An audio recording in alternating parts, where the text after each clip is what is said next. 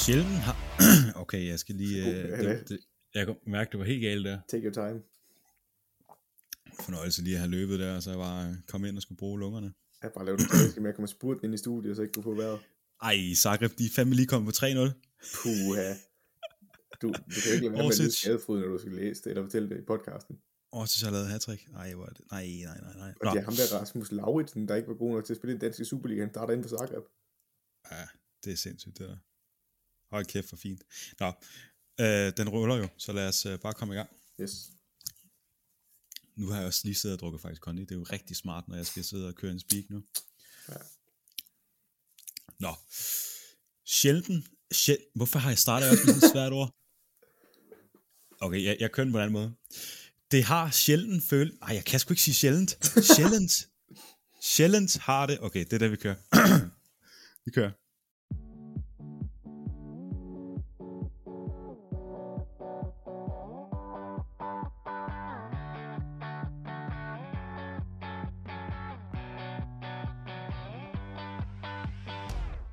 Sjældent har det føles bedre at byde velkommen til podcasten. Nordlondon, der er blevet endte i rødt avancement, da Arsenal slog ærkerivalerne for første gang siden december 18.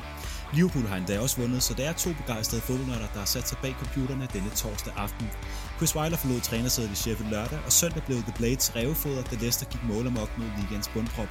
Vi håber ikke, at Søren spejles som ny træner, men måske, for han har vedbragt en deep dive, der nok kunne give ham jobbet.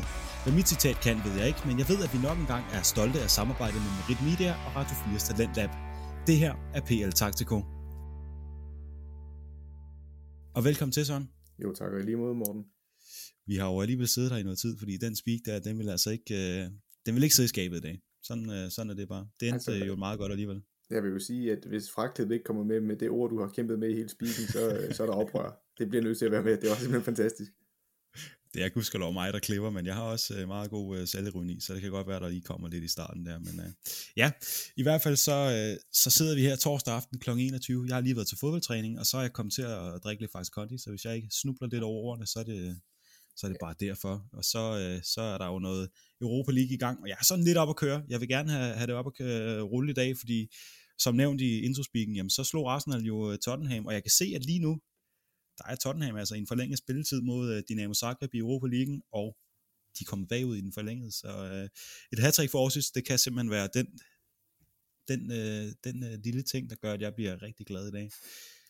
Men uh, jeg ved, du også er glad, fordi Liverpool vandt, og i det hele taget, så uh, skal vi jo snakke om tre rigtig lækker fodboldkamp, og uh, først så skal vi snakke om nogle nyheder, så skal vi ikke bare komme i gang med det. Jo, men jeg vil jo lige sige, der er jo en kæmpe elefant i rummet, der bliver nødt til at blive uh, nævnt i den her podcast også. Jeg, ved ikke, om du er, ved, hvad det, jeg til. Ah, altså ja, der bliver der tabt til Olympiakos, men uh, det betyder ja, ikke noget. Nu er det ikke så meget det. Jeg tænkte noget mellem os to. Jeg tænkte noget fodboldmæssigt. Nu bliver jeg... Åh, nej, nej, jeg, jeg, jeg, jeg, jeg, jeg, måske er der noget. Der er jo det, meget mellem os to jo. Det, det, det, det går lidt op og ned. Jo, klart. Øh, vi bliver nødt til at starte den her podcast med, og vi skal rense luften. Er det fordi, at du rører ud af en, øh, af en Facebook-gruppe? Det er klart. Altså, øh, til dem, der ikke øh, lytter med fast, så kan vi jo fortælle, at øh, morgen og jeg, vi spiller jo for hver sit øh, fire hold. Og, øh, ja, det gør vi jo. Det, det burde vi jo egentlig ikke gøre. Nej, det burde vi nemlig ikke, men, men det gør vi. Og vi skal jo møde hinanden her i, i foråret i oprykningsspillet, og øh, jeg skal jo sige, at jeg har mange gode venner på journalistikholdet, øh, så jeg føler mig jo klart truffet over, at jeg smidt mig ud af, af Facebook-gruppen, efter det stod klart, at vi skulle møde hinanden i foråret.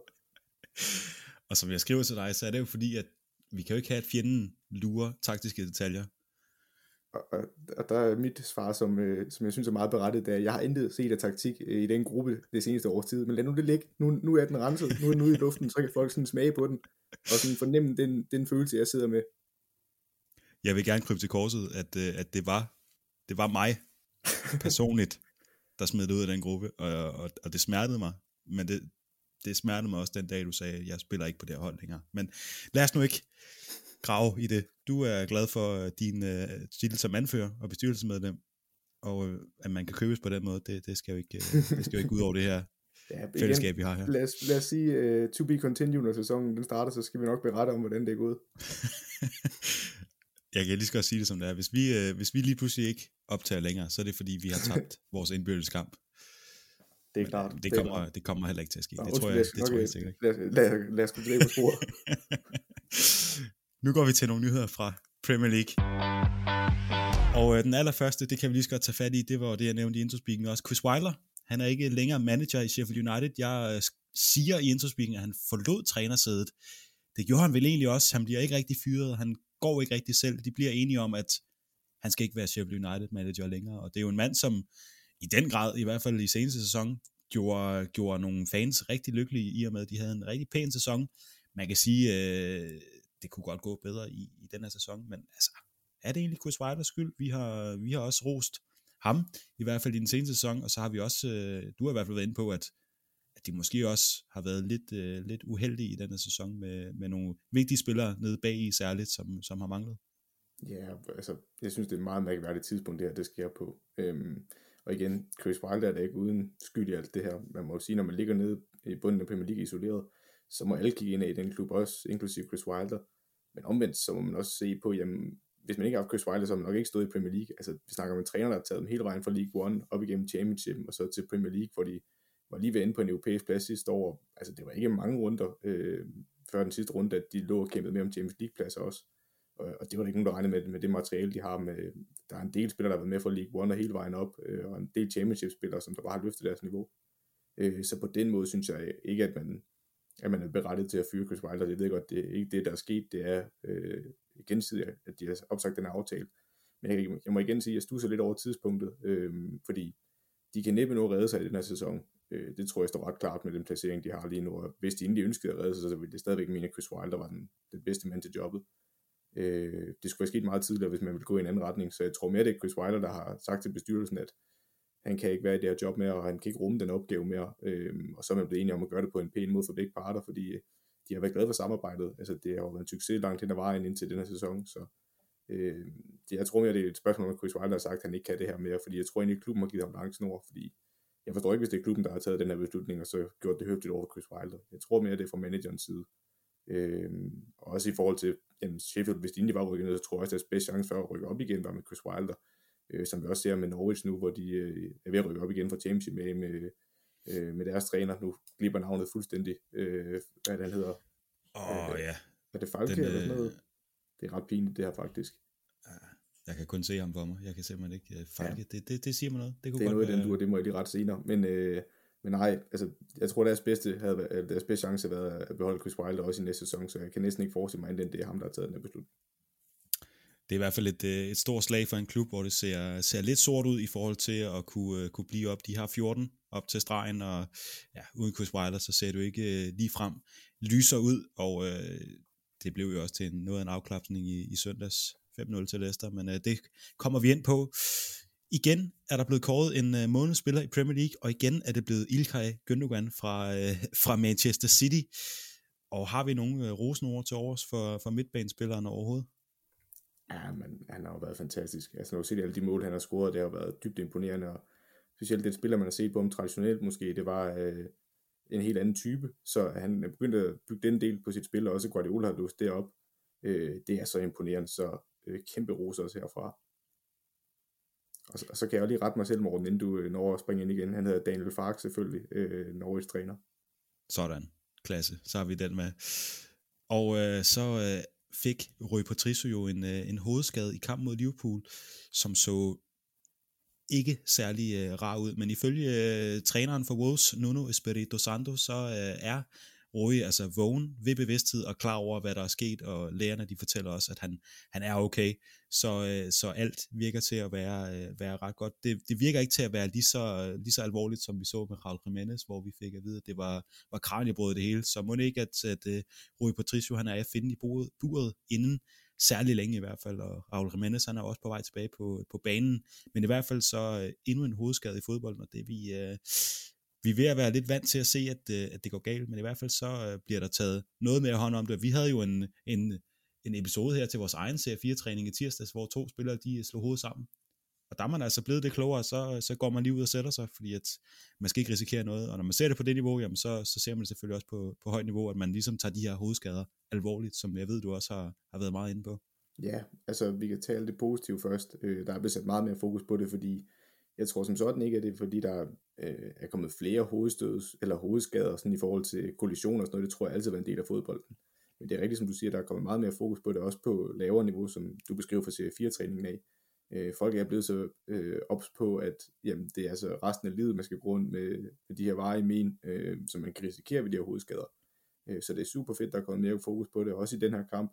Jamen, vi ser reglen om, øh, om øh, den ekstra udskiftning kommer i spil, fordi Wolverhampton har brugt alle deres udskiftninger, og så har de så den fjerde, fordi den hovedskade, der taler om, og det kan vi jo kun bifalde herfra, fordi det ville være hul i hovedet, hvis han skulle have spillet videre, eller være tvunget til at spille videre med det hoved, øh, den hovedskade, han øh, pådrager sig, og hvis, hvis han endelig var blevet, skiftet, eller blevet taget ud af banen, og man ikke har haft en ekstra udskiftning, så havde de spillet med 10 mand, og det havde jo også været øh, dybt uretfærdigt på sin vis, så øh, alt det positive er der også, men hvis jeg alligevel skal hælde den alvor i bæret, så, øh, som jeg snak, snakket om flere gange i den her podcast, jamen, så Brian Suderer, hvis man kender ham, øh, det er en øh, YouTube-kanal, han ejer, øh, en amerikansk læge, der snakker om sportsskader, øh, og jeg så faktisk, øh, han snakker om Rui Patricios skade, jeg kan varmt anbefale hans video om den, øh, så jeg synes, man skal hoppe ind og se den, når man får tid.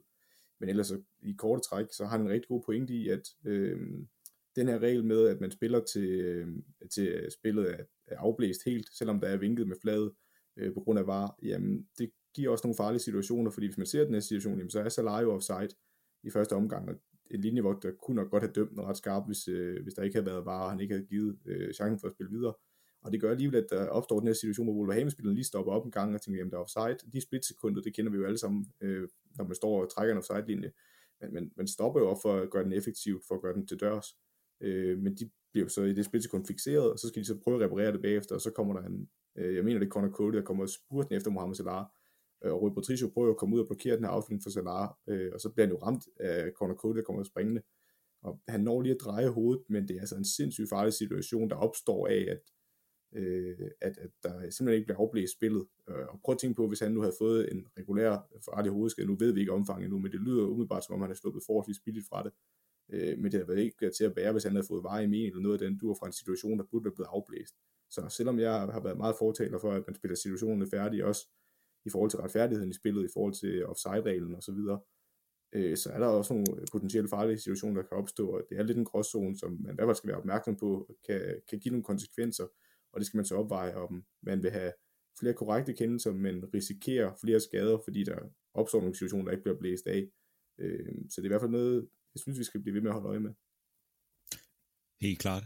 Og du faldt øh, fuldstændig ud i 20 sekunder hos mig, men jeg satser på, at din egen computer den har optaget lyden, så det ikke er noget, der kommer, kommer med i, i selve optagelsen. Det, det går vi ud fra. Vi går videre til næste nyhed, som er, at uh, Wilfred Sahar, han valgte at blive stående, mens de resterende spillere knælede i weekendens kamp mod West Bromwich, fordi det er jo ikke kun uh, hovedskader, der er kommet mere fokus på i Premier League, det er også racisme, og man har jo valgt at indføre det her med, at man, uh, man knæler inden kampene, simpelthen for at støtte om om det her Black Lives Matter, Øh, men han mener simpelthen, at det er bare blevet ren rutine og en del af, af, af sådan pregame, som, øh, som alle alligevel gør, og, og som bare er det, som, ja, ja, det er bare det helt normale, man gør, og, og, og han synes ikke, at det har ikke nogen virkning, det her. Så han vælger simpelthen øh, fremover, og det har han også været ude at sige i øh, et godt stykke tid, inden han gjorde det her, simpelthen bare at, at stå ret og, øh, og, og, og sige, vi, øh, vi bliver stående, vi gider ikke at, at knæle. Og øh, selvfølgelig skal vi jo ikke gå ind og, og direkte mene noget om det her, men, øh, men det er jo godt, at der sker noget, fordi at det er jo en, øh, en rutine, men det har jo også sin, sin betydning, men at der så lige er en, der siger, hey, nu gør vi bare det her, fordi det er en del af, af, af det, vi gør nu, og så, og så er der jo egentlig ikke nogen, der, der måske rigtig mener noget. Så, så Wilfred Zaha, han mener, der skal altså gøres mere end bare at, at knæle inden kampene, så, så jeg ved ikke, om jeg skal spille den over til dig, Søren, fordi at, øh, det er jo svært at, at sige så meget til det her. Ja, det er jo et politisk spørgsmål, kan man sige, på mange områder, men jeg vil godt alligevel lige knytte en kommentar til det. For det første vil jeg gerne sige, at Vilvatar, han er jo sin god ret til at gøre, hvad han mener er korrekt i den her forbindelse, og øh, han kan godt have en pointe i, at det er blevet lidt et, øh, noget, man bare gør nu per automatik, og det var overhovedet ikke det, der var tiltænkt til at starte med. Det var jo netop at sætte fokus på et kæmpe samfundsmæssigt problem med racisme og undertrykkelse, så øh, jeg kan sagtens forstå, hvor Sahar kommer fra. Om det er rigtigt eller forkert, det skal jeg ikke øh, gøre mig til dommer over, men øh, vi skal blive ved med at holde fokus på det her, også inden for sportens verden, fordi det er et stigende problem i vores samfund, så øh, om man kan finde andre måder at highlight det på, og blive ved med at gøre folk opmærksom på det, det jeg ved ikke lige, hvad det skal være, men øh, det, det, det skal vi i hvert fald finde. Så øh, om så ham mener det rigtigt eller forkert, det er helt op til ham. Øh, det vil jeg ikke være dommer over. Og så er LeBron James jo blevet øh, partner i Fenway Sports Group, så det gør ham til medejer af, af Liverpool, men øh, det går jo nok heller ikke noget for, for selve fodbolden i Liverpool. Det er nok ikke ham, der siger, at uh, Jürgen Klopp skal, skal fyres i hvert fald. Nej, jeg vil så lige sige, at uh, LeBron James har jo i en længere periode været medejer af Liverpool. Jeg mener, han har siddet på 2% af aktierne. Det er vist mere i forhold til Boston Red Sox, han er kommet ind i nu, øh, og så blevet en større del af øh, Fenway Sports Group. Øh, så ja, det, jeg tror ikke, der er en stor effekt nu. Det er, det er en helt anden snak, når vi snakker om, at LeBron James vil eje øh, ind et øh, MLS-franchise, eller NBA, eller NFL, eller noget i den dur. Øh, men igen, det er en super spændende snak, man hører ikke hjemme her. Det er i hvert fald lidt øh, stjernestøv, der bliver drysset ud over Havneklubben. Men øh, det var de nyheder, jeg havde med for, øh, for den her gang, og så er der selvfølgelig også spillet øh, europæisk, så måske bare lige vi skulle sige, hvem der, øh, hvem der er gået videre, og hvem der er på vej ud. Det kunne jeg i hvert fald godt tænke mig lige at nævne. I øh, Champions League, der er Liverpool jo, jo roligt og sikkert videre. Det samme, det er Manchester City, og så øh, valgte øh, Chelsea simpelthen at slå øh, Atletico Madrid 2-0 i går, og de havde jo allerede banket midt 0 så øh, de er også stille og roligt videre i, øh, i Champions League. Arsenal, de har trods et nederlag her til aften på 1-0, også øh, sikret sig videre, øh, videre avancement i Europa League. Og øh, så, øh, ja, tror jeg faktisk kun, der er Tottenham, nej, der er selvfølgelig også Manchester United, der spiller lige nu, men så Tottenham, de har, øh, den er lige blevet slut. 3-0 til Dinamo Zagreb. I overtiden øh, kunne også lige øh, lave et hat og så, så er der altså ikke mere øh, europæisk fodbold for Tottenham i år. Desværre, selvom øh, Jose Mourinho han jo har vundet den øh, turnering før. Og så spiller United altså lige nu mod, øh, lige nu mod Milan nede i, øh, i Milano. Eller det ved jeg så ikke, fordi det har vi jo haft en snak om før. Man ved jo ikke helt, hvor de her kampe de bliver spillet. Det kan du måske øh, den er jeg ikke lige skarp på, men øh, jeg vil gerne lige øh, understrege, at det er jo klart, at du lige skal trække den her Sevilla godt kan nå at få Tottenham-resultatet med. du prøver at virke objektiv med din skadesfryd, den skinner simpelthen igennem. Jeg prøver jo at spille, at jeg ikke kan, kan, kan spikken, sådan så jeg ved, at jeg kan ramme den nogenlunde. Men i hvert fald så, øh, så Tottenham, desværre for, øh, for os engelske fodboldelskere, men øh, jeg sidder alligevel og er lidt glad for, at øh, Zagreb, de, øh, de, de nappede den der. Det skal jeg da ikke være den første til at indrømme. Men i hvert fald så øh, ser det jo nogenlunde godt ud for de engelske klubber, trods alt, øh, som, øh, som sikrer sig lidt, lidt mere. Vi havde Leicester, der røg ud sidste runde til Slavia Prag, men øh, med, med Alexander Bar, der, der må man bare sige, det, det er også svært. Så, så slår man ikke lige Slavia Prag på den måde. De er også foran mod Rangers, men det er jo ikke en, øh, jeg ved ikke engang, hvad deres liga hedder. Det er i hvert fald ikke den podcast lige nu. Så lad os bare have videre til uh, vores uh, ugens udvalgte. Og lad os starte i Leicester, der, der havde besøg af Sheffield United, nu uden Chris Wilder, og så blev det altså til hele 5-0 i en kamp, hvor jamen det, var, det var Leicester, Leicester, Leicester, og så var det Kelechi Iheanacho, og der lavede det øh, flot, flot hattrick. Derudover så, det var jo bare, altså Leicester på det hele. Altså, jeg, øh, jeg må alle kende, det er længe siden, jeg har set så dårligt Premier League hold. Øh, og, og, det, er ikke, jeg må ikke, det er ikke for at sidde og træde på Sheffield United fans, men det her var en rystende, rystende oplevelse at se på. Altså, helt sådan fra mit hjerte af, der, det, skal, det skal lige understreges. Da den her kamp er i gang, der går jeg faktisk lige så stille og roligt i gang med at gøre min lejlighed ren. Og jeg kan bare se den køre i baggrunden. Og inden for, det, inden for de få minutter, jeg så øh, til at starte med, inden jeg sidder og ser den igennem igen, de fem minutter der var rigeligt for mig til at se, at det her Sheffield United holder, der stod den altså 0-0 i første halvleg på det tidspunkt. De sejlede over det hele. Altså, de spiller i den her øh, når de dækker op sådan 5-3-2, men, men det, det lignede simpelthen noget, der var løgn. Altså, der var så langt mellem, øh, ja, for det første mellem kæderne, når de dækkede op, så der var kæmpe afstand for de to angriber ned til midtbanen, og tremands midtbanen, der skal ligge side for skyde rigtig meget, og de, de bliver også bedt om en nemlig opgave i det her system.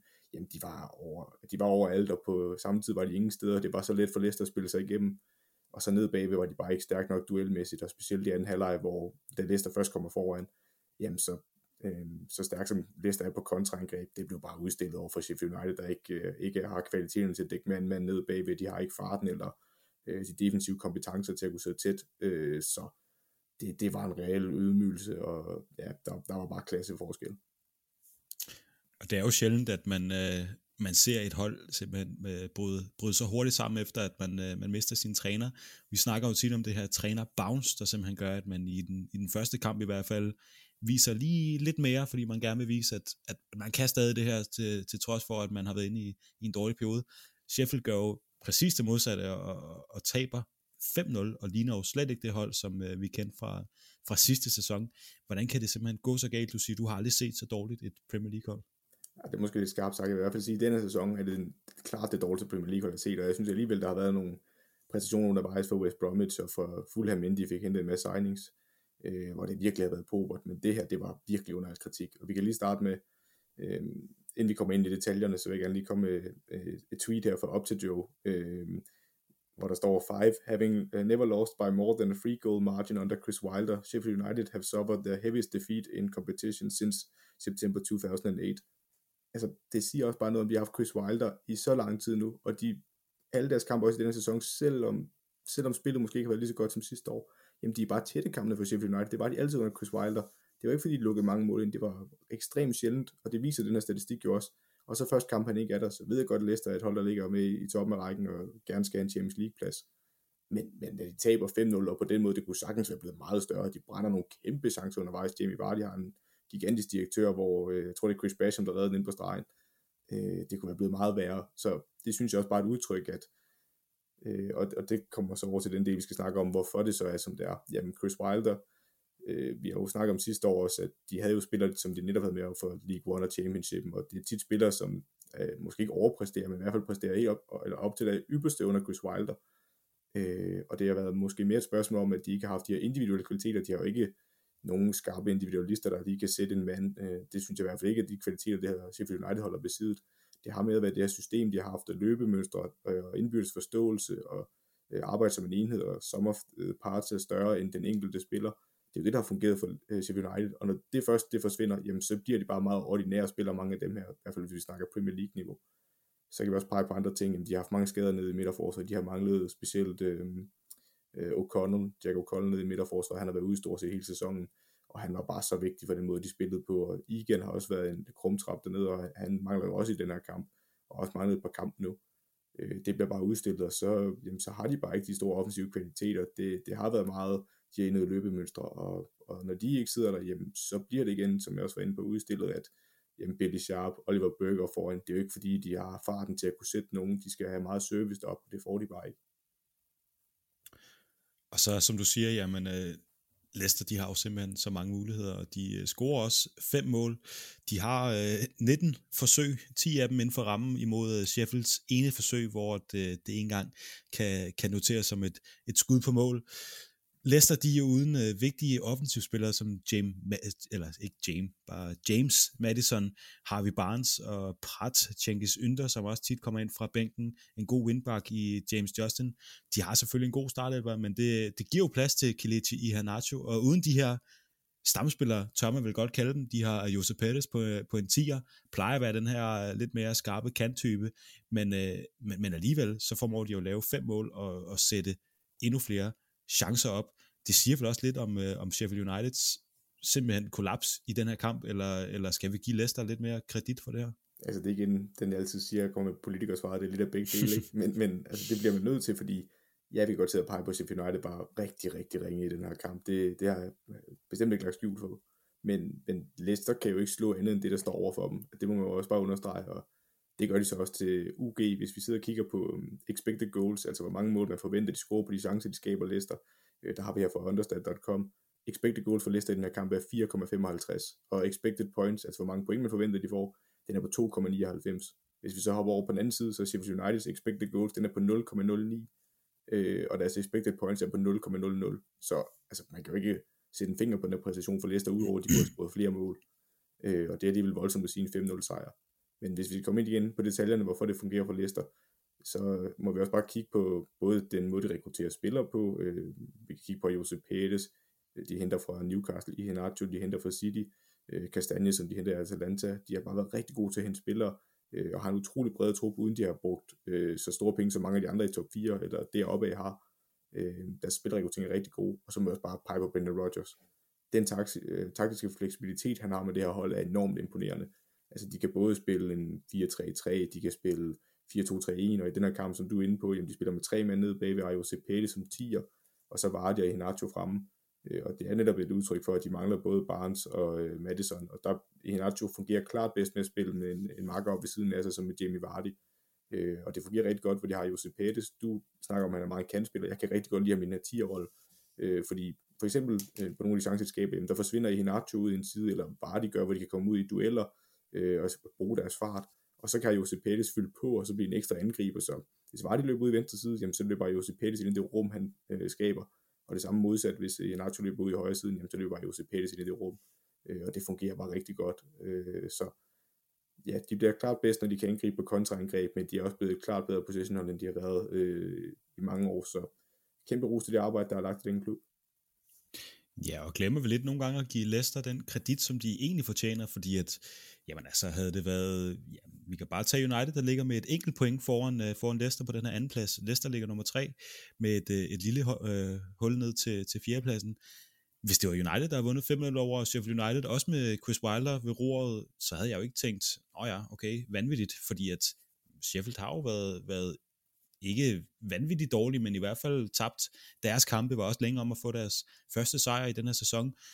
Og det er jo bare et hold, som, som når man ligger dernede, så forventer man jo også, at, øh, at man godt kan tage en, en stor sejr. Men det kommer alligevel bag på mig, at, øh, at Leicester gjorde det, og med, med, med 5-0 også, og i Henacho, der, der laver et hat den havde man måske øh, på ingen måde kunne se komme, i og med at han ikke har været hverken fast eller en stamspiller eller noget som helst. Men alligevel, Leicester, vi sidder og roser dem tit i den her podcast. Vi har dem dog ikke med hver uge, fordi at vi, øh, vi alligevel har mest fokus på de her øh, Big Six, de, øh, de traditionelle, som vi, øh, som vi gerne vil snakke om. Er det et hold, som vi måske burde give lidt mere kredit? Altså, giver det ikke meget god mening, at Leicester bare kan gå ud og rundt på Sheffield på den her måde? Mm, det synes jeg jo, ja igen, det, bliver, det bliver man simpelthen nødt til at dele op, fordi hvis jeg, ud fra den kamp, jeg så, så giver det så god mening, at Leicester de fuldstændig skærer det her Sheffield United hold op det er en helt anden situation, hvis øh, Chris Wilder er træner for dem. Det vil jeg overhovedet ikke lægge skjul på. Så jeg tror jeg simpelthen ikke, de snitter dem på samme måde. Øh, de har nok stadigvæk vundet, men de har ikke vundet 5-0. Øh, omvendt, jamen altså, hvis vi også kigger på Leicester som en isoleret ting, så synes jeg også, vi har berettigelse til at kritisere dem, hvis vi kigger på sidste sæson, hvor de også lignede et hold, der var klart top 4, hvor de fuldstændig kollapsede i den sidste halvdel af sæsonen. Øh, og det med rette, de skal have kritik for det. Omvendt så synes jeg også, at vi skal give dem ros for, at de har taget skridtet i år, og ligner en klar top 4 hold i år, og også ved at i hvert fald kan ligger tæt på Manchester United, som du også er inde på. Øh, og igen, så, jamen, de bruger færre penge transfermæssigt end mange af de andre store hold deroppe af, og de ligger deroppe nu og er mere europæisk, øh, i hvert fald under Brendan Rodgers, ret kontinuerligt, så øh, det er jo imponerende det arbejde, de ligger i Leicester, og øh, de har bare bygget på for hvert år. Der er så også lige det i mente, at vi skal huske, at jamen, de sælger stadigvæk til de store klubber. Altså det er ikke mere end i sommer, at de solgte Chilwell til Chelsea, som der ligger under dem nu i ligaen, men at hold, de skulle ligge og byde skeer med. Så på den måde er problemet for Leicester og lidt deres loft, det er, at hvis de bliver ved med at skulle sælge til hold omkring dem, jamen, så er der et naturligt loft, hvor, hvor de, hvis de mister deres bedste spiller hver gang, jamen, så før eller senere, så selvom de er gode til at rekruttere spillere, så vil de lave et fejlindkøb, og så vil det blive udstillet. Øhm, så, så på den måde er der jo et eller andet loft over det her Leicester-hold. Man kan sige, at det kan blive brudt, hvis de så bliver et fast øh, Champions League-hold, fordi så er det svært at, at, øh, at, øh, at købe deres spillere, fordi så har de en helt anden økonomi til at kunne holde fast i dem også, og er mere attraktiv også for nye spillere. Øh, så ja, det, der, det, er jo, det er jo lidt diskussion om hønen og ægget med lister. Hvis, hvis de først kommer i Champions League, jamen, så kan vi begynde at snakke om, at de er et hold, der kan bryde den her Big Six, og de har også haft lidt tendenser til at gøre de seneste par år, men, men det virker lidt som om, at det er første gang i, i hvert fald siden mesterskabet, at de virkelig kan bryde, det, bryde den her top 4, så det bliver spændende at følge. Vi snakker tit om, øh, om Big Six plus Leicester. Før der var det jo øh, Everton, der, øh, der var en fast bestanddel af, af toppen. Er Leicester det nye Everton, og så måske endda endnu bedre? Ja, det synes jeg, det synes jeg øh, faktisk sagt, som man kan sige. Øh, både i forhold til, at de er så gode til at rekruttere spillere, altså det er over en årrække nu, hvor de har mistet store profiler, og alligevel så henter de bare nye spillere ind, der præsterer på næsten samme niveau, og nogle gange i nogle tilfælde bedre. Øh, så det synes jeg sagtens, man kan sige. Øh, at, at de er kommet for at blive Leicester, det er jeg slet ikke i tvivl om. Og skal vi heller ikke få dem til at lyde som om, det er en, en ren øh, øh, Askepot-historie. Altså, de har også penge lister og nogle rige ejere, så, så de har også noget at kunne spille med på transfermarkedet. Øh, det er bare ikke i samme grad som nogle af de andre store klubber, vi ser. Der er nogle af verdens rigeste klubber. Øh, så helt sikkert, jeg regner med, at Leicester er et hold, vi kommer til at se kæmpe med om top 4 de, de næste par år også. Og så er det jo nærliggende at spørge om, hvad så når Vardy han, øh, han stopper. Han er jo ikke øh, helt ung, må vi nok også bare sige, selvom han har fået en, øh, en, en ny karriere, efter han ligesom fandt ud af, at han ikke skulle drikke øh, 12 øh, espresso shots og, og fire Red Bulls om dagen. Han laver ikke en mål i den her kamp, men han er jo stadig den, den vigtige spiller, den der trækker to mand, og, og den der kan lave det lidt ekstraordinære med hans, hans fart og hans, hans næse for de helt rigtige løb. Altså, der er ingen tvivl om, at han bliver svær at erstatte den dag, han øh, stopper karrieren. Øh, men vi har også set en tendens til de seneste år, at øh, i alle former for elitesport næsten, at øh, alderen for pension af spillere, øh, den, ja, den alder, de får, hvor de begynder at falde i niveau, den, øh, den er stigende. Altså, det er længere tid, man kan spille i sit prime, og det viser Jamie Vardy også. Og så kan vi godt snakke om, at han, han er en late bloomer på den måde, men det har måske også været positivt for ham i den forstand, at han ikke har samme øh, meter i benene, og igen, du skal ikke gøre mig til sportsfysiolog, og jeg skal heller ikke komme ud i nogle, øh, øh, ja, nogle øh, øh, forsimpelser her, men, men jeg synes stadigvæk, at der må være et eller andet i, at han ikke har spillet på topniveau i så mange år, og blevet slidt på samme måde. Øh, og så også har han lagt sin stil om, øh, både kostmæssigt og øh, konditionsmæssigt. Så jeg tror alligevel, vi har øh, nogle, en del over nu i Jamie Vardy. Men det er klart, den dag, de skulle erstatte ham, det, det bliver super svært, fordi han, han er bare en, en fuld pakke med, at han både er hurtig, arbejder stenhårdt, enormt dygtig presspiller og sådan øh, utrolig dygtig afslutter. Det er en svær pakke at erstatte, men igen, Leicester har bare været god til at rekruttere spillere, så lurer mig, om de ikke også finder en spiller, der kan lidt det samme som ham. Og så lad os lukke øh, den her kamp ned på et lidt hypotetisk spørgsmål. Eller det er det jo egentlig ikke. Jeg ved, ja, jo. Et lille kig ind i fremtiden måske, at du som, øh, som orakel lige skal sættes på prøve. Får uh, Jamie Vardy et mesterskab igen? Nej, det gør han ikke. I hvert fald ikke, i, ikke så længe han er i Leicester. Okay, spændende, spændende udmelding. Nå, jamen, uh, lad os lukke ned på det, og så ikke øh, grave dybere i, om, øh, om du tror, at uh, Vardy han kunne ryge til City, eller hvor han, hvor han måske kunne vinde et mesterskab. Og så lad os komme til det, som jeg i hvert fald har glædet mig, mig rigtig meget til, fordi vi skal til, til North London Derby. Et derby, som Arsenal vinder 2-1 over Tottenham hjemme på Emirates. Desværre uden tilskuer, men øh, i den grad med, med sprudende fodbold, og øh, også et flot Tottenham-mål, må vi nok øh, heller ikke glemme at rose, men i hvert fald et, øh, et Arsenal-hold, der, der et eller andet sted både har respekt for det her Tottenham-hold, men også tør at spille fodbold, også tager teten. Teta, han, øh, han viser lige, at, øh, at han også øh, kan finde ud af at sætte noget, noget dejligt angrebsfodbold sammen. Og så er det jo dejligt at se en nordmand, som godt nok er på lån, men som i den grad øh, stepper op i, i den kamp her. Var du lige så imponeret over Arsenal, som jeg selvfølgelig sad derhjemme og var? Ja, det var jeg faktisk. Øh, også fordi, at det, den spotter, jeg kom med inden den her kamp, det var jo netop, at hvis Arsenal gik, to, eller gik ud to ind til tiden af kampen, altså ville være det boldbesiddende hold det meste af tiden, så kunne de løbe ind i en kontrakniv på Tottenham. Og det er klart, at jeg står jo på træningsbanen, da den her kamp er i gang, øh, og selv i gang med at træne, og øh, da den er overstået, der kan jeg jo sige, at Tottenham de kommer foran 1-0, og tænker, jamen det spiller jo lige ind i min, øh, i min prædiken, men, men altså, da jeg sad så kampen her øh, for mig selv, og havde tiden til at analysere den, jamen, der var Arsenal klart det bedste hold, og de lykkedes med at have possession, og altså Tottenham får stort set nogle chancer i den her kamp, i hvert fald slet ikke på kontraangreb, hvor Arsenal de kvæler dem de 80 gange i, øh, både i genpresset, men de er specielt gode til at lukke øh, afleveringsmulighederne for Tottenham, så tit og ofte bliver det bare en lang bold frem i ingenting. Øh, og så synes jeg også, at Tottenham var dårlig til at, og det var meget Kane og Motor, der søgte ned i banen, og der var Arsenals to otter, øh, Granit Xhaka og Thomas Partey gode til at lukke det rum af, så, så det blev aldrig rigtig udnyttet af Tottenham på den måde, eller de fik ikke mulighed for at udnytte det, og så deres spil ud på kanterne, det lykkedes slet ikke i den her kamp, så øh, kæmpe kredit til Arsenal, men, øh, men der er nogle panderynker hos øh, Mourinho i Tottenham, for det var bestemt ikke godt nok. Det varmer jo det, du siger nu. Skal vi bare øh, tage fat i det, som du også øh, nævner som det allerførste, du simpelthen finder ud af, det er, at øh, Tottenham de kommer foran Erik Lamella, gal og genial, må vi nok bare sige. Han bliver skiftet ind i det 19. minut, scorer i det 33. på en, øh, en Rabona, noget som øh, særligt kommentatorerne var helt op og støde over. Så får han en gul i det 69. og med en albu i hovedet på Tierney, der napper han lige det røde kort i 76. En spiller, som, øh, som altid øh, godt kan trække lidt overskrifter. Hvis vi tager målet helt øh, isoleret, var du lige så meget op og køre over det, som, øh, som, som øh, hvad hedder det, Peter Kær og, og, og hvem der ellers lige sad med ham, det kan jeg sgu ikke huske, øh, var? Nej, det var jeg bestemt ikke. Og undskyld til Tottenham fans, det er ikke fordi, det ikke er et super flot mål, for det er det. Altså teknisk detalje og hans awareness om at, at tage den beslutning og bruge en Rambone i den her situation, det er så flot lavet. Men det er ikke, i hvert fald som, som jeg sidder som fodboldnørd, er det ikke fordi, det er noget, der blæser mig totalt bag overstolen. Igen, rigtig flot mål, men øh, sådan for eksempel, det skal snakkes om som årets mål i Premier League, der vil jeg alligevel, i hvert fald, det er jo så også, hvad man er til, men der tror jeg, der er nogle øh, gennemspillede mål, jeg nok hellere vil have deroppe af, eller et langskudsmål, eller noget i den dur. Øh, der, der synes jeg, der, der er flottere mål. Men igen, at have tanken om at lave noget Rambone i den situation, der er nok ikke mange, der havde gjort det. Øh, så det er da et rigtig flot mål, men altså, sådan som generelt jeg har set kommentatorer reagere på det mål, så er det som om det er det bedste mål, der nogensinde har scoret, eller i hvert fald deroppe af, og det synes jeg bestemt ikke, det er.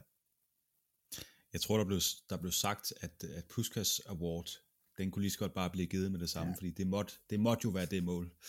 Det, det varmer simpelthen det, du siger nu, Søren, fordi jeg, jeg sad også og tænkte, Ah, ved du hvad?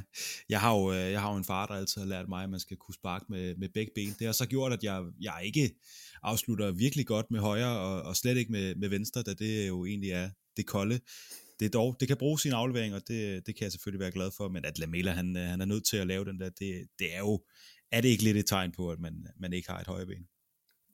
Og lidt, nu synes jeg også, vi strammer den. Altså, det er et rigtig, rigtig flot mål. Det, det vil jeg altså Han har jo lavet den før. Ja, men det, det, er, det er super flot op. Altså, øh, det er en flot detalje, jeg kunne lave sådan om brugen. Det er de, øh, de færreste spillere, der kan lave den der afslutning på den måde. Øh, men igen, jeg synes bare, der er mange andre flotte mål, øh, som der ikke får den samme respekt. Øh, så, så det er bestemt ikke for at tage, det blev det så alligevel, men det er ikke for at tage fra Lamelias mål, det er et rigtig flot mål. Øh, jeg, jeg synes måske bare, at det var, det var, det fik det til at se ud som om det var et mål, der aldrig nogensinde ville blive scoret igen, eller noget, der nogensinde ville toppe det, og det, det synes jeg måske var for meget. Men igen, man bliver selvfølgelig fanget i sin følelsesvold, når, øh, når øh, man sidder og kommenterer sådan en kamp, det, det er jeg helt med på. Jeg synes, at hvis man er, hvis man er oppe og kører over den her, så skal man se det Rabona-mål, han lavede mod Astoria tilbage i 2000 2000 eller andet. Det ved jeg ikke, men i hvert fald så var det, det var et vanvittigt Rabona-mål. Det var langt ud fra og, og krøllet dejligt op i, i den ene øh, side. Men i hvert fald så lad os, øh, lad os lade målet ligge, for der er jo meget mere i den her kamp. Du siger, øh, Tottenham har ikke egentlig så meget øh, andet end det, men, men det bliver jo farligt til, til, til sidst, trods alt. Og Arsenal, de skal da også bruge et øh, straffespark, som nogen mener er lidt tyndt for at, at komme foran, men de spiller jo de spiller pænt i, i den her kamp, og, øh, og, og, og Ødegaard viser sig frem, og, og, og, og Lacazette viser sig også øh, rigtig fint frem, efter han, øh, han har, har taget startpladsen fra Aubameyang, simpelthen fordi han vælger at, at komme for sent. Øh, forlyder det i hvert fald, at øh, Arteta så siger til ham, jamen så, så spiller du ikke i dag. Sådan er det. Og, øh, og savnede Arsenal egentlig Aubameyang i den kamp her? Ja, det synes jeg ikke, det gjorde. Øh, ud fra de taktiske ting, jeg har set, så synes jeg overhovedet ikke, de savnede ham. Øh, de havde mange andre løsninger. Og igen, alt det taktiske, jeg kan allerede godt tease lidt, det bliver ugens deep dive, vi sidder og kigger på øh, den her kamp. Så, så bare rolig Morten, der, der skal nok komme rigeligt taktisk også om det her, og jeg skal nok rose Arsenal.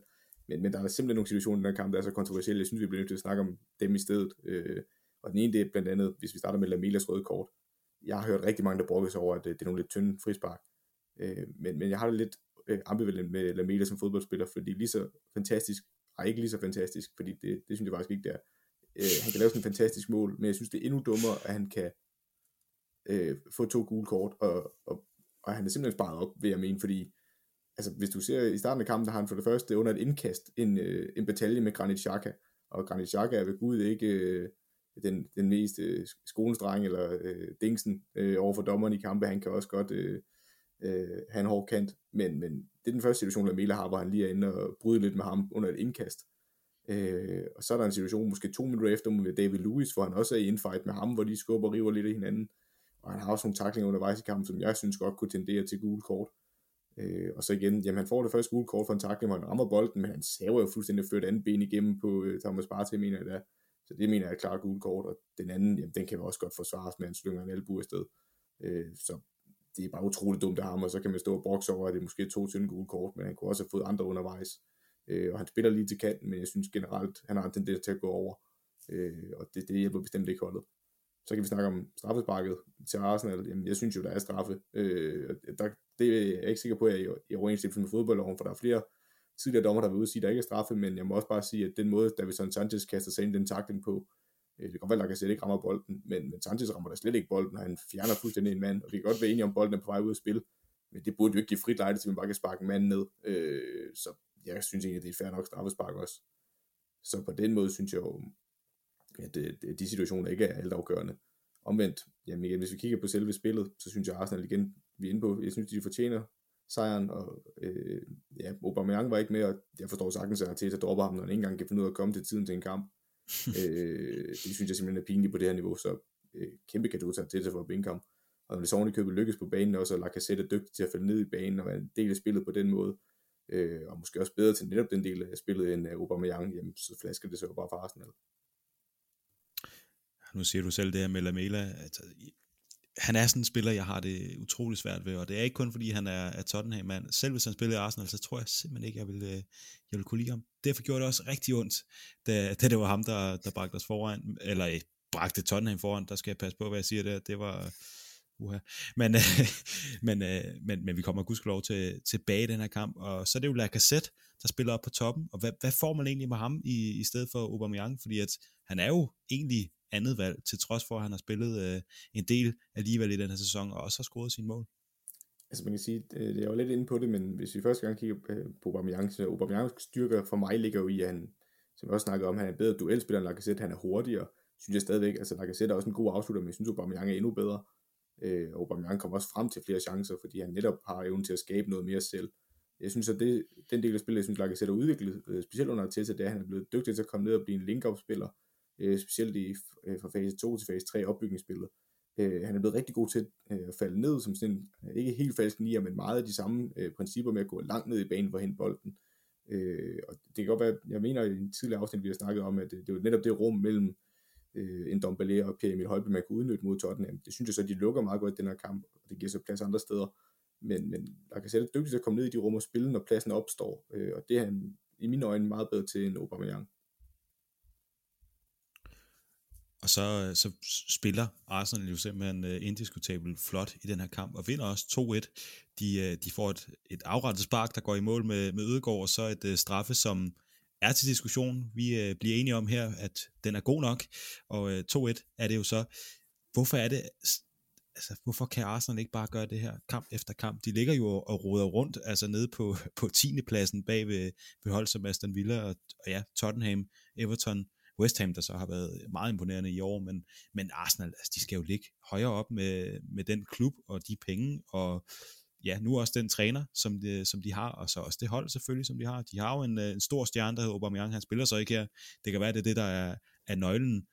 Men hvorfor er det så svært for det her Arsenal-hold at præstere uge efter uge? Uh, det er der flere grunde til. Øhm, for det første er der rigtig mange ting, der spiller ind i Arsenals hold i den her kamp. Øhm, der er nogle, igen nogle taktiske overvejelser fra øh, Arteta, der udstiller nogle, øh, nogle situationer hos Tottenham, som jeg ikke synes, de får justeret under kampen, og det er enormt godt set af Arteta, men igen, der er jo andre hold, der vil være mere, ja, måske endnu højere grad tilpasset af spilstil til at spille mod Arsenal og kaste grus i maskineriet. Øh, og der mener jeg ikke, at for det første så Arsenal, de har rigtig mange unge spillere, så derfor vil det også være, vi kan se sådan nogle kampe som her mod Tottenham, hvor de bare er det bedste hold, og alle bare spiller. Men når de møder modgang, jamen, så er det klart, med så mange unge spillere på holdet, og en relativt ung manager også, Øh, ikke er til en dårlig manager, slet ikke, men, men han har ikke den der erfaring på samme måde, øh, selvom han selv har været spiller. Så, så vil der bare være nogle udfald, og det er helt naturligt, og det vil komme ved, at man holder sammen på en gruppe spillere i længere tid, og, og de får lov til at udvikle identitet, så vil der også komme mere stabilitet, det er jeg slet ikke i tvivl om. Øh, og det er en proces med det her Arsenal-hold. Øh, det er til at overtog, øh, som under Emery havde skabt, eller nærmere rettet ikke skabt. Det var lidt en rodebutik, så det, det vil, der vil være mange udfald, og, og det, det er der bare med det her Arsenal-hold. Øh, specielt med de defensive mangler, jeg synes, de stadigvæk har, for de bliver ikke udstillet i den her kamp. Altså, der er stadigvæk store mangler nede i centerforsvaret, og de spiller med Cedric Suarez på højre bak, der er en ganske stabil bak, men ikke, hvis du går over top 4, han nok ikke svaret på dine problemer. Og så igen, jamen, så er der også bare hold, der ligger over dem, der har bedre trupper. Altså det kan godt være, at vi kan snakke om Arsenal som en traditionel top 4 klub, men der er bare hold over dem, der lige nu har større budgetter og, øh, og bare bedre spillere. Så det kan godt være, at vi snakker om Arsenal, de, de burde ligge højere op, end de gør nu, men jeg vil ikke sige, at de burde ligge i top 4. Jeg mener i hvert fald, der er seks hold i Premier League, der har bedre trup med Arsenal. Okay, så skulle du nærmest lige sættes på, øh, på vippen, spidsen. Jeg ved ikke, hvad vi skal kalde det. Hvilke seks klubber tænker du på her? Ja, vi kan i hvert fald starte fra toppen af. Uh, uden tvivl Manchester City og også Liverpool. Nu er vi enige om, det kommer bag på mig, det sæson. Øh, men, men de er klart indiskutabelt. Jeg synes stadig, Manchester United har en bedre trup. Chelsea synes jeg klart har en bedre trup. Øh, igen, det man også skal huske med det her Arsenal-hold, når jeg sidder og dømmer dem så hårdt, det er jo primært fordi, jeg synes, at, øh, at, at det er jo unge spillere, så det er jo nogen, der kan udvikle sig til at blive spillere, vi synes, der er verdensklassespillere, men lige nu synes jeg ikke, de har stabilitet nok. Øh, igen, jeg sagde nok lidt skarpt, da jeg sagde 6 hold, men jeg vil nok stadigvæk øh, våge den påstand, at når Tottenham de har den stærkeste startelver inde med Son og Kane, øh, så vil jeg nok stadigvæk vælge Tottenhams hold, øh, selvom den er tæt. Og så igen, der kan vi sidde og snakke Leicester. Øh, måske har Arsenal en bedre trup end dem, men jeg synes alligevel, at den måde Brendan Rodgers får det bedste ud af det her hold, øh, så er de også et bedre hold end Arsenal lige nu. Øh, det siger tabellen også. Men jeg synes også stabilitetsmæssigt, at de, øh, de har ikke de samme udfald. Så det er lige umiddelbart dem, vi vil pege på. Altså jeg kunne snakke om den her, den her kamp simpelthen til, til midnat. Jeg ved, det er en deep dive, og du begynder at blive lidt ubehagelig nu, så jeg synes, vi skal hoppe videre til, til den sidste kamp, vi, øh, vi har på tapetet, og det er selvfølgelig Manchester United mod West Ham. Du siger selvfølgelig, det er jo ikke en selvfølgelighed, men vi har valgt, at det skal være Manchester United mod, mod West Ham. En kamp, der ender 1-0 til de røde djævle. En kamp, hvor de jo egentlig øh, ja, sidder på det. De har, øh, de har både forsøg, de har boldbesiddelse, de har det hele. West Ham derimod, de har ikke så meget. De kan ikke mønstre et skud på mål, og årsagen er jo selvfølgelig, at Manchester United har lejet Jesse Lingard ud til West Ham, så han er ikke med i den her kamp. Eller hvad, Søren? Er, er der egentlig andre årsager til, at øh, West Ham ikke øh, presser Manchester United mere? Ja, jeg synes, der er nogle taktiske ting, hvor David Moyes jeg ikke helt forstår. Øh, de bliver bedre undervejs i kampen, men jeg synes, den måde, han specielt har sat sin midtbane op på, forstår jeg ikke rigtigt og angrebet.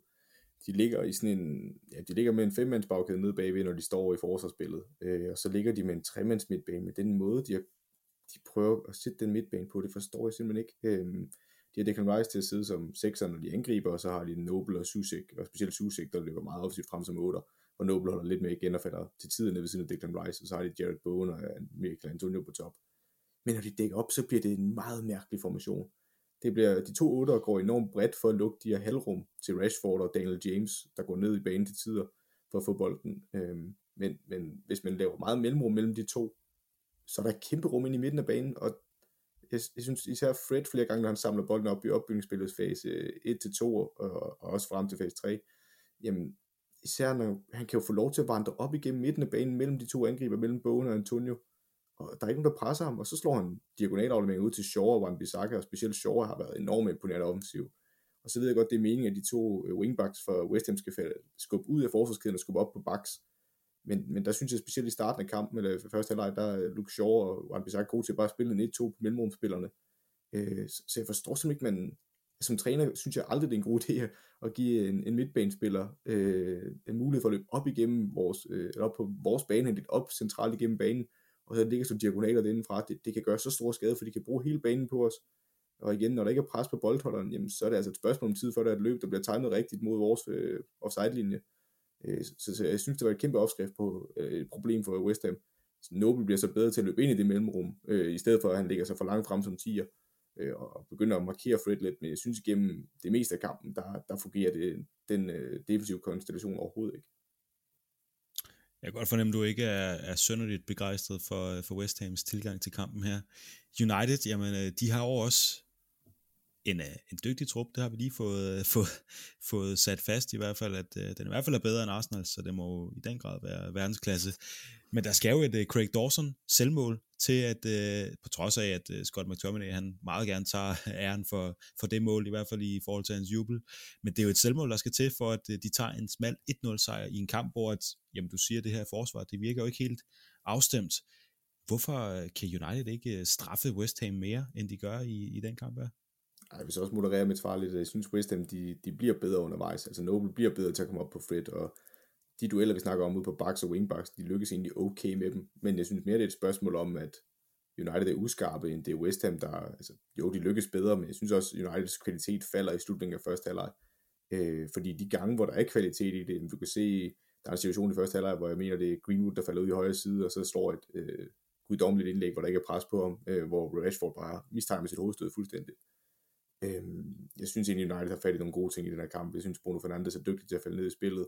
Han har godt link spil og så synes jeg også, at vi skal understrege, Fabianski står i en fænomenal kamp. Øh, Greenwood har en, jeg tror det er Greenwood, der har en afslutning lige ud for feltet i første halvleg, hvor Fabianski leverer en verdensklasseredning og får lige hånden på at skubbe øh, på stolpen.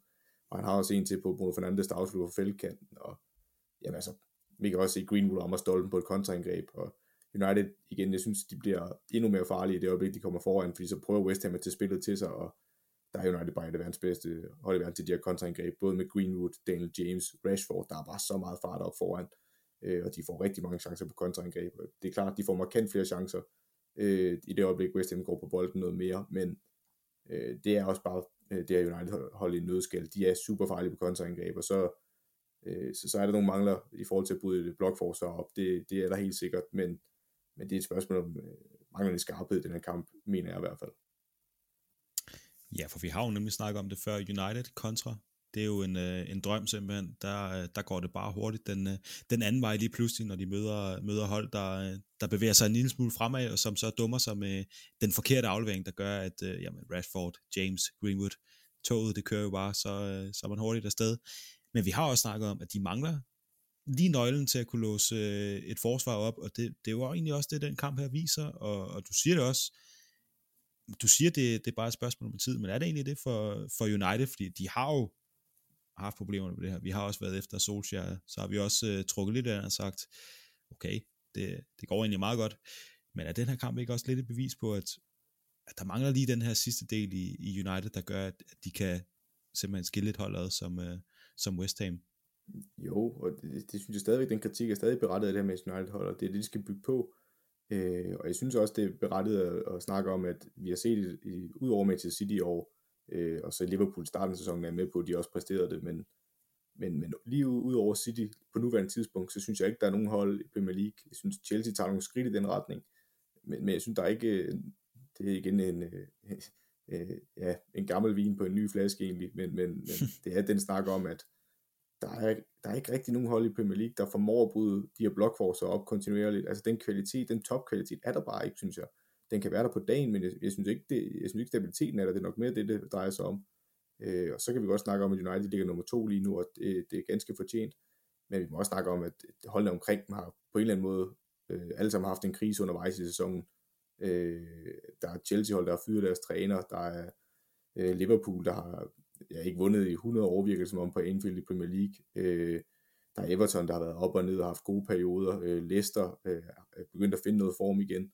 Øh, så igen, det er ikke for at tage noget for det United-hold, eller jo, lidt af det, fordi, fordi det, er, det er snak om, at det, topniveauet, eller stabiliteten har ikke været der hos øh, topholdene, ud over Manchester City i år. Det, det må vi også bare understrege. Øh, og det er også en af grundene til, at et hold som West Ham kan blande sig derop, øh, og ikke igen for at tage noget for West Ham, men, men de er jo ikke et, selvom de har en god trup, er det jo ikke en top 4 trup, øh, og alligevel så ligger de og truer pladserne deroppe lige nu, og det synes jeg bare, øh, for at vende tilbage til Manchester United, jamen du har ret, det, det er noget, de skal bygge på deres spil, øh, men det er det, vi Gud ikke enige om. Ja, du nævner Chelsea. Det er altså det er spændende, det der foregår der, men det, det skal vi nok komme ind på i et, øh, et senere afsnit. Jeg kan se, vi, øh, vi, der kommer nok til at gå noget tid, før der kommer en, en Chelsea-kamp igen. Det bliver først den, den 3. april på grund af en, en halv runde, der kommer her i weekenden, hvor nogen spiller, og nogen spiller ikke, og så øh, noget landskabspause. Det, det er desværre ikke det, vi skal snakke om nu, fordi hold op, det, det ser så spændende ud i Chelsea. Men United, ja, som du siger, der mangler lidt, der mangler lidt hister her. West Ham, de har også været dygtige i år. De ligger jo på den her femte plads. Skal lige tjekke? Ja, ja, den er god nok. Femte plads. Og har jo øh, imponeret, imponeret i den grad ikke i, i den kamp her. Lindgaard kan jo ikke være den eneste årsag. Hvad, hvad er det West Ham, de mangler, som de ellers plejer at vise? Mm, jamen, jeg synes, de formår ikke at skabe service op til Jared Bowen og Michael Antonio. Altså, det er utrolig få situationer, de kommer afsted i kontraangreb. Øh, og så synes jeg også bare, at øh, den taktiske disposition, den er forfejlet. Altså, øh, jeg kan godt se, hvad det han prøver på med, at Noble falder ned ved siden af Declan Rice, og så skal Susek støtte op til Bowen og Antonio. Men det formår han bare ikke. Altså, for mig er Susek en spiller, han er dygtig i hovedspillet, men han skal komme sådan lidt i anden bølge, eller være med op på dødboldene. Og i den her situation, jamen, det kan godt være, han kommer i anden bølge, men der bliver utrolig langt op til målet, når han skal op og støtte Bowen og Antonio. Øh, så, så, så, på den måde, det offensive spil og kontraangrebene får de overhovedet ikke udnyttet i den her kamp. Og det er jo det, de skal. Og igen, jeg forstår sagtens ideen med at have både Bowen og Antonio deroppe, fordi begge to Øh, forholdsvis hurtige og dygtige duelspillere. Peter Antonio er en håndfuld, når man står mand-mand. Øh, men det bliver bare overhovedet ikke i scenen sat nok. Og så igen, jamen, så kan vi snakke om de defensive mangler. Øh, ja, de, de lykkes med det i perioder, men generelt synes jeg, det er en fejldisposition. Og så, øh, så er det jo også et hold, som, som ikke er kendt for at lave en, en, en, en hel, helvedes masse mål, hvis man kan sige det på den måde.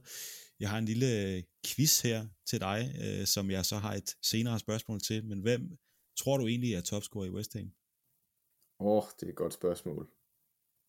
Puh, ja, det er jeg da ganske usikker på, fordi der har været så mange forskellige angriber deroppe foran. Øh, hvem kunne det være? Er det en forsvarsspiller? Ej, øh, ja, jeg tager et vildt gæt og siger Susek.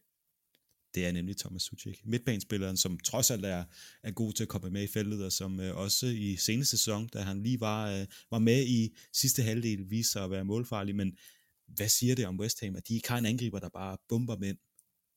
Det, jeg tror, det er et spørgsmål om, at de har haft meget skiftende op, og det har været meget forskelligt, hvilke angrebstyper. Altså, de havde jo i første halvdel af sæsonen, der havde de jo en Sebastian Haller, som de prøvede at få gang i. De har hentet i Frankfurt i den foregående sæson til store penge. Øh, men igen, tit og ofte blev det bare for langt op øh, for ham, øh, eller for langt op øh, servicen til ham, fordi de stod så lavt, hvor Mark Antonio måske passer bedre ind i den spillestil. Men Mark Antonio har haft gode perioder, men han er jo heller ikke en, en, en spiller, der har vist i flere sæsoner, at han scorer 15-20 mål hvert år. Øh, de mangler sådan en bonafide angriber, og i virkeligheden så er de måske bare mere haft stærke duelspillere deroppe nu, altså nogen, der hurtigere kan gå ud på kontraangreb. For Jared Bowen er jo heller ikke en decideret angriber, han er mere en kant. Så det er også et spørgsmål, når du kigger på truppen, jamen har de den her deciderede angriber? Antonio har også været kantspiller i store dele af sin karriere, øh, og det, det, det må vi bare sige, det har de bare ikke, så, så det giver jo meget god mening. Så, så øh, sådan selve tiltroen til det her West Ham hold, den, den, den begynder måske at, at falde lidt. Vi har rosten meget, men den her kamp kunne også godt være sådan lidt et, et turning point, og, og som du siger, jamen angriberne er der ikke rigtigt. De har prøvet at få nogle forskellige til at fungere.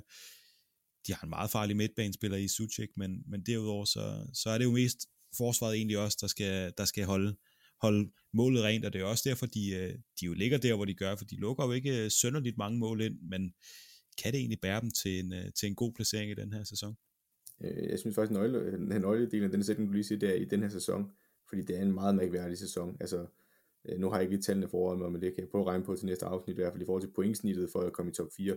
Det var forholdsvis lavt sidste år, jeg tror også, det bliver noget lignende i år, specielt øh, andenpladsen, eller deroppe af, øh, ikke som vi har set de foregående sæsoner, øh, måske, måske lige undtagelse faktisk i sidste sæson, hvor City jeg kan ikke huske deres pointsnit, men generelt så synes jeg, at, at, det, at der er så mange hold, der byder sig ind til top 4 i år, det viser også noget om, at der er nogle hold, der, der er faldet, deres niveau der er faldet markant, fordi jeg synes i flere år har West Ham underpræsteret med deres trupper i nedrykningsfare, det synes jeg bestemt ikke truppen er til, men på samme måde synes jeg heller ikke, at man kan, man kan sige, at det er et hold, der burde være med i top 4. Men igen, så er det jo bare endnu mere kredit til øh, David Moyes, eller til, til Moyes og det arbejde, han har lavet. Øh, så nej, jeg synes, jeg synes hvis igen, hvis de hold, der ligger omkring de hæver det niveau, som vi ved, de kan spille til, altså hvis vi snakker Chelsea, Liverpool, øh, Manchester United, Leicester, hvis de spiller op til deres niveau, jamen, så burde West Ham heller ikke have noget at gøre. Men det er jo ikke det, der har været tilfældet indtil videre i sæsonen, så på den måde skal West Ham bare holde sig til at blive ved med at vinde kamp. Øh, det skal de selvfølgelig alligevel, men øh, hvis, hvis de hold ikke formår at hæve deres bundniveau øh, og bliver mere stabile, jamen, så har West Ham chancen, men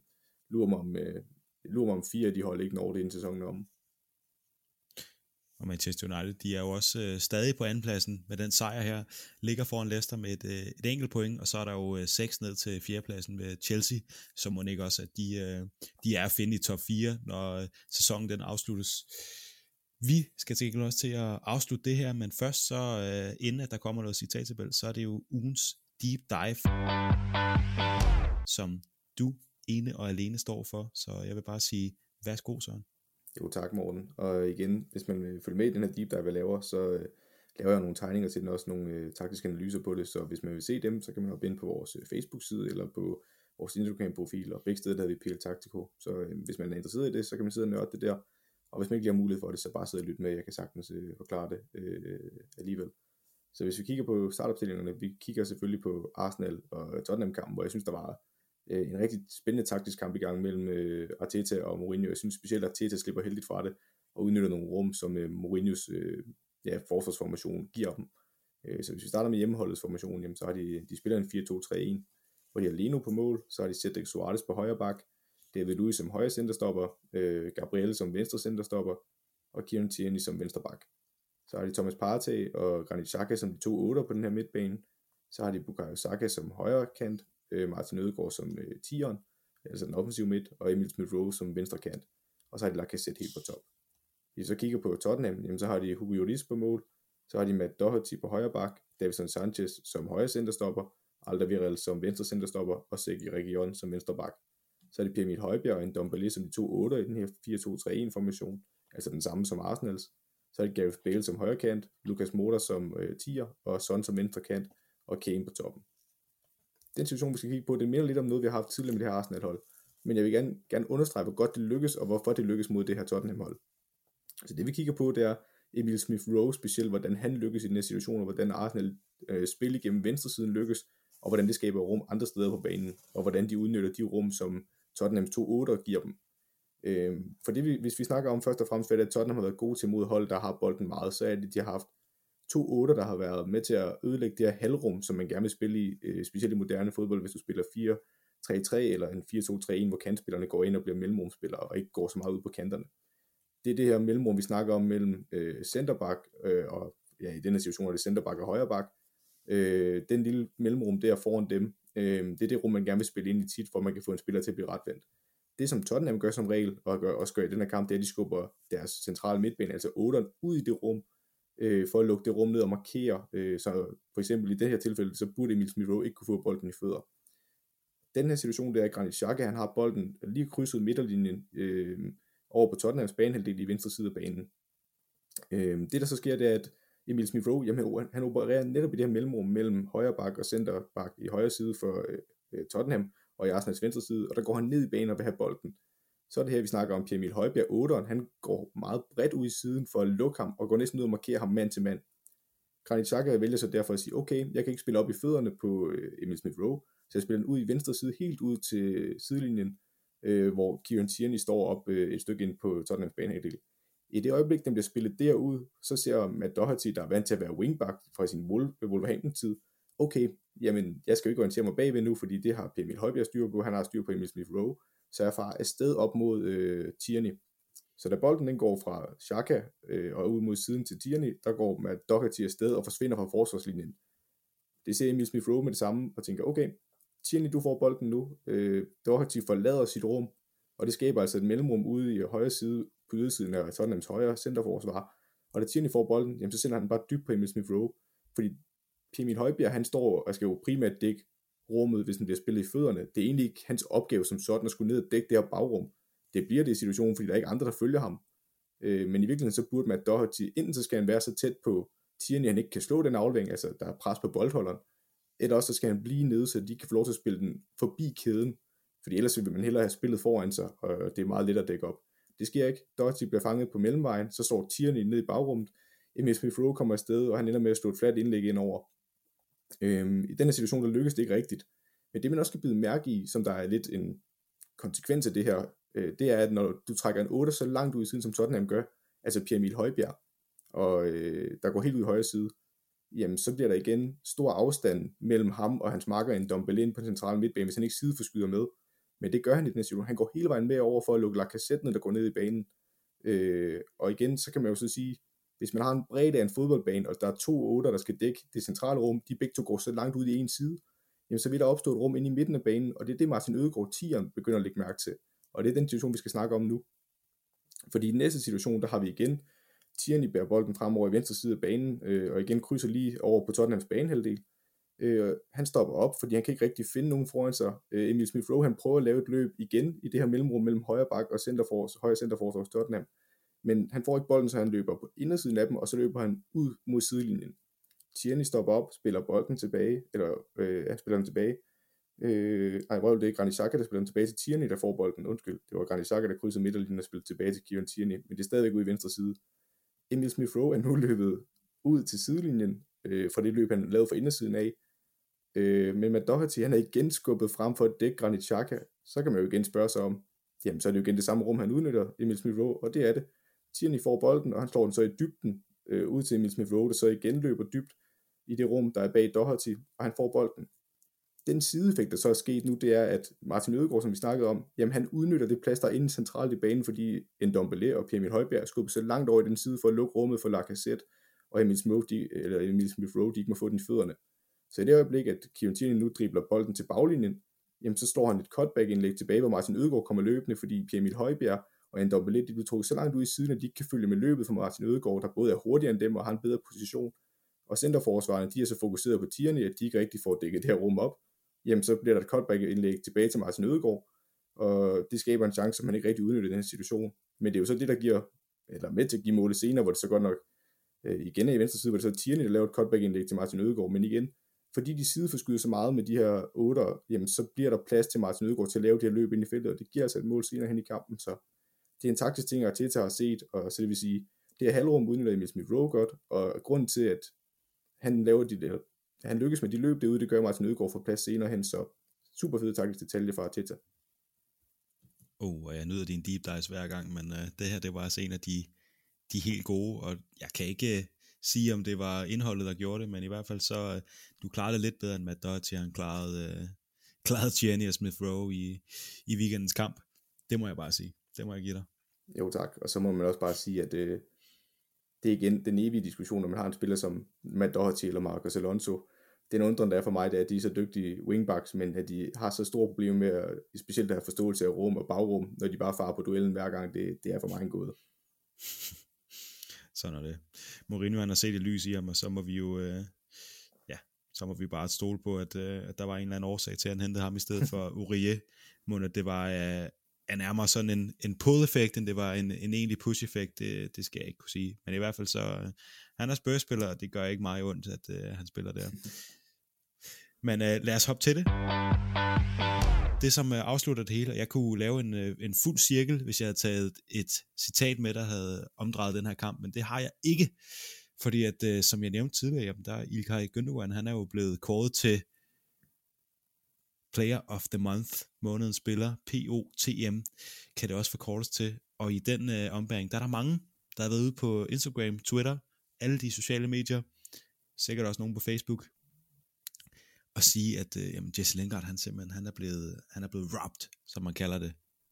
Lingard has been robbed, Lingardinho, fordi det var jo hans måned. Altså, det var ham, der var, var månedens spiller. Der kan jo ikke være øh, to, øh, to, to meninger om det. Og Jesse Lingard, han har været ude og skrive på sin Twitter, øh, og jeg kan godt lige have tweets med, fordi det, øh, det gør, øh, at det er lidt nemmere at sætte det ind i, i citattabellen. Men i hvert fald så har jeg taget et tweet med i den her omgang, og det er Jesse Lingard, der afsender. Han har flueben og det hele, så den er god nok. Han skriver, Appreciate all the love and support, but we move. Og så et hjerte, og så hashtag player of the month. P-O-T-M. Og det kunne godt tyde lidt på, at Jesse Lingard han også mener selv, at han er blevet wrapped, som man, øh, som man kalder det på internetsprog. Hvad, hvad siger vi til det her? Jeg har jo selvfølgelig, jeg har jo nævnt ham et par gange i, den her, i det her afsnit, fordi jeg simpelthen er blæst bagover Jess Lingard i, i West Ham. Det er det tydeligvis ikke i den komité, der udvælger Player of the Month. Han mener nok øh, selv, at han, han godt kunne være det. Hvad, hvad mener du om det her, Søren? Åh, oh, jeg synes, det er svært. Øhm, er Lingard blevet robbed? Jeg vil, ikke, jeg vil ikke sige, at han er blevet robbed. Øhm, ja, kunne Lingard godt øh, have vundet månedens spillerpris? Ja, det synes jeg godt, man kan føle, at han er berettiget til, men øh, decideret tyveri eller røveri vil jeg nu ikke kalde det. Øh, Gündogan har også været god, øh, og der har også været andre. Og ja, altså jeg, det er jeg måske også lidt farvet af, men jeg mener også, det er meget tidligt, at han er blevet udtaget til engelsk landshold igen, efter at har haft en god måned. Jeg er med på, at han gjorde det godt under en VM-slutrunde. Men, men lige hans position, synes jeg, der er rigtig mange, der kæmper om den plads. Der er en Jack Grealish, der er en Mason Mount, øhm, øh, jeg synes, der er rigtig mange gode spillere på lige den 10'er position, eller kantspillere. Øh, Raheem Sterling, altså igen, nu vil jeg ikke sidde nævne, som Jadon Sancho måske har haft lidt et formdyk i Dortmund. Øh, men, men ja, det er jo lidt en anden tangent, jeg hoppede ud af. Men jeg synes, ja, jeg synes ikke, det, der taler om et røveri. Det, jeg ved godt, han det er lidt i spøj, at Jesse Lingard gør det, selvfølgelig er det det. Øh, men jeg synes ikke, at jeg synes ikke, det er et røveri på den måde. Og ja, det er fedt, Lingard er kommet i gang igen. Det synes jeg faktisk også for hans karrieres skyld. Øh, det synes jeg også, han har fortjent med alle, de, alle den tid, han har siddet på bænken i United, hvor det måske har været lidt uberettiget. Øh, og det er fedt, at han viser sit talent frem nu. Men jeg synes ikke, det er talt om røveri, så jeg vil mene, at den er meget tæt på midten, for jeg synes heller ikke, det er helt uberettiget. Øh, men måske lige til den negative side. Så omkring midten lige til den negative side med en, øh, en, en lidt skuffet Lindgaard. Det kan man vel godt læse ud af det citat her. Ja, det er også helt berettiget. Altså, jeg kan godt forstå, altså, jeg synes, det er berettiget fra hans side, han er skuffet over det, fordi han har haft en rigtig god måned, og det har været en drømmestart for ham i West Ham. Øh, men igen, hvis jeg skulle kigge på det sådan rent nøgtern udefra, så er der andre spillere, som en Gündogan, der også har gjort det godt, så øh, det er meget tæt, og jeg synes, det er svært, jeg synes, de her priser er så svært at bedømme om, hvem der lige er månedens manager, eller hvem der er månedens spiller, øh, det, det, det er også, det synes jeg er en mærkelig, øh, mærkelig form for awards at køre, øh, så ja, ja, ja, ja, han har da en berettigelse til at være lidt utilfreds, men, men jeg synes ikke, det er et røveri på den måde, så måske lige til den negative side. Ah, nu han har jo vundet den en gang, altså. Der må man lige give det plads til Lingardinho, men okay, jeg, jeg hører, hvad du siger, så, så den vipper lige til den negative side. Skal vi, skal vi begynde at snakke om, om den skal lidt længere ned i forhold til nogle af de citater, der ligger lige der. Jeg har en Thomas Tuchel, hvis du, øh, hvis du kan snakkes ned i den, i den negative ende. Ej, så langt er den slet ikke nede. Det, det var også uh, meget split decision, om den skulle være positiv eller negativ. At den kan lægge sig til på midten som muligt, vil være fint. så ligger den lige op af Gary Linekers Good Luck with Finding a Better Replacement, Ain't Gonna Happen. Og øh, ja, den har måske vist sig som at være lidt mere genial end, end gal med i hvert fald det exit, som Tottenham de måtte øh, lide her til aften mod Dinamo Zagreb i Europa League. Men nu, altså, nu du bare i det jo. Det gør jeg, det ved du. Altså det, ja, altså det var sådan et afsnit, jeg gerne ville have. Sådan et, hvor vi bare rigtig kunne svine Tottenham til.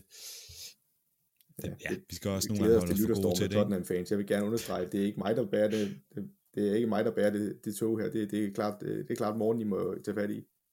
Jeg tror, at Tottenham-fansene, de har øh, simpelthen givet op på... Øh, jeg vil også sige på os, faktisk. Du kan også godt være hård mod Mourinho. Ja, men der vil jeg jo for længst, klart, klart lave forskel mellem, at det Mourinho er meget hård mod, øh, og hans spillestil, øh, og jeg synes, Tottenham kunne gøre det meget bedre, end ham som træner. Øh, men, men det er meget sent i podcasten at begynde at snakke om det.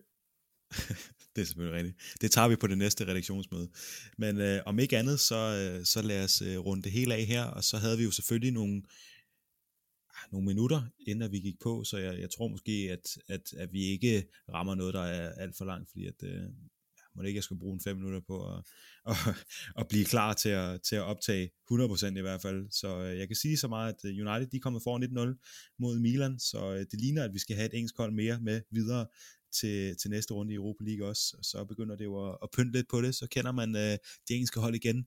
Men når ikke andet, så lad os øh, slutte det her med at sige øh, tak til Merit Media, skønt at vi stadig ikke har, har oplevet studiet nu, og så selvfølgelig tak til Radio 4's Talentlab, fordi at der stadig er en, øh, er en mand, der tigger ind i indbakken en gang om ugen og siger, at vi sender skulle lige jeres afsnit. Det gjorde de også i går, det glemte jeg lige at tease for på Instagram, men øh, det kommer nok i næste uge. Øh, men i hvert fald så, øh, så tak til dem, og så selvfølgelig tak til dig, Søren. Selv tak, morgen. Og så tak til vores lyttere, om de er Tottenham-fans eller ej. Faktisk nok en ekstra stor tak, hvis de er, fordi at, øh, det er ikke altid, vi lige flinke mod dem. I hvert fald ikke mig. Og så er det torsdag aften 22.20, og det her, det bliver nok øh, klippet en gang i morgen, så øh, der er det fredag. Så i den ombæring, der vil jeg bare sige rigtig god weekend.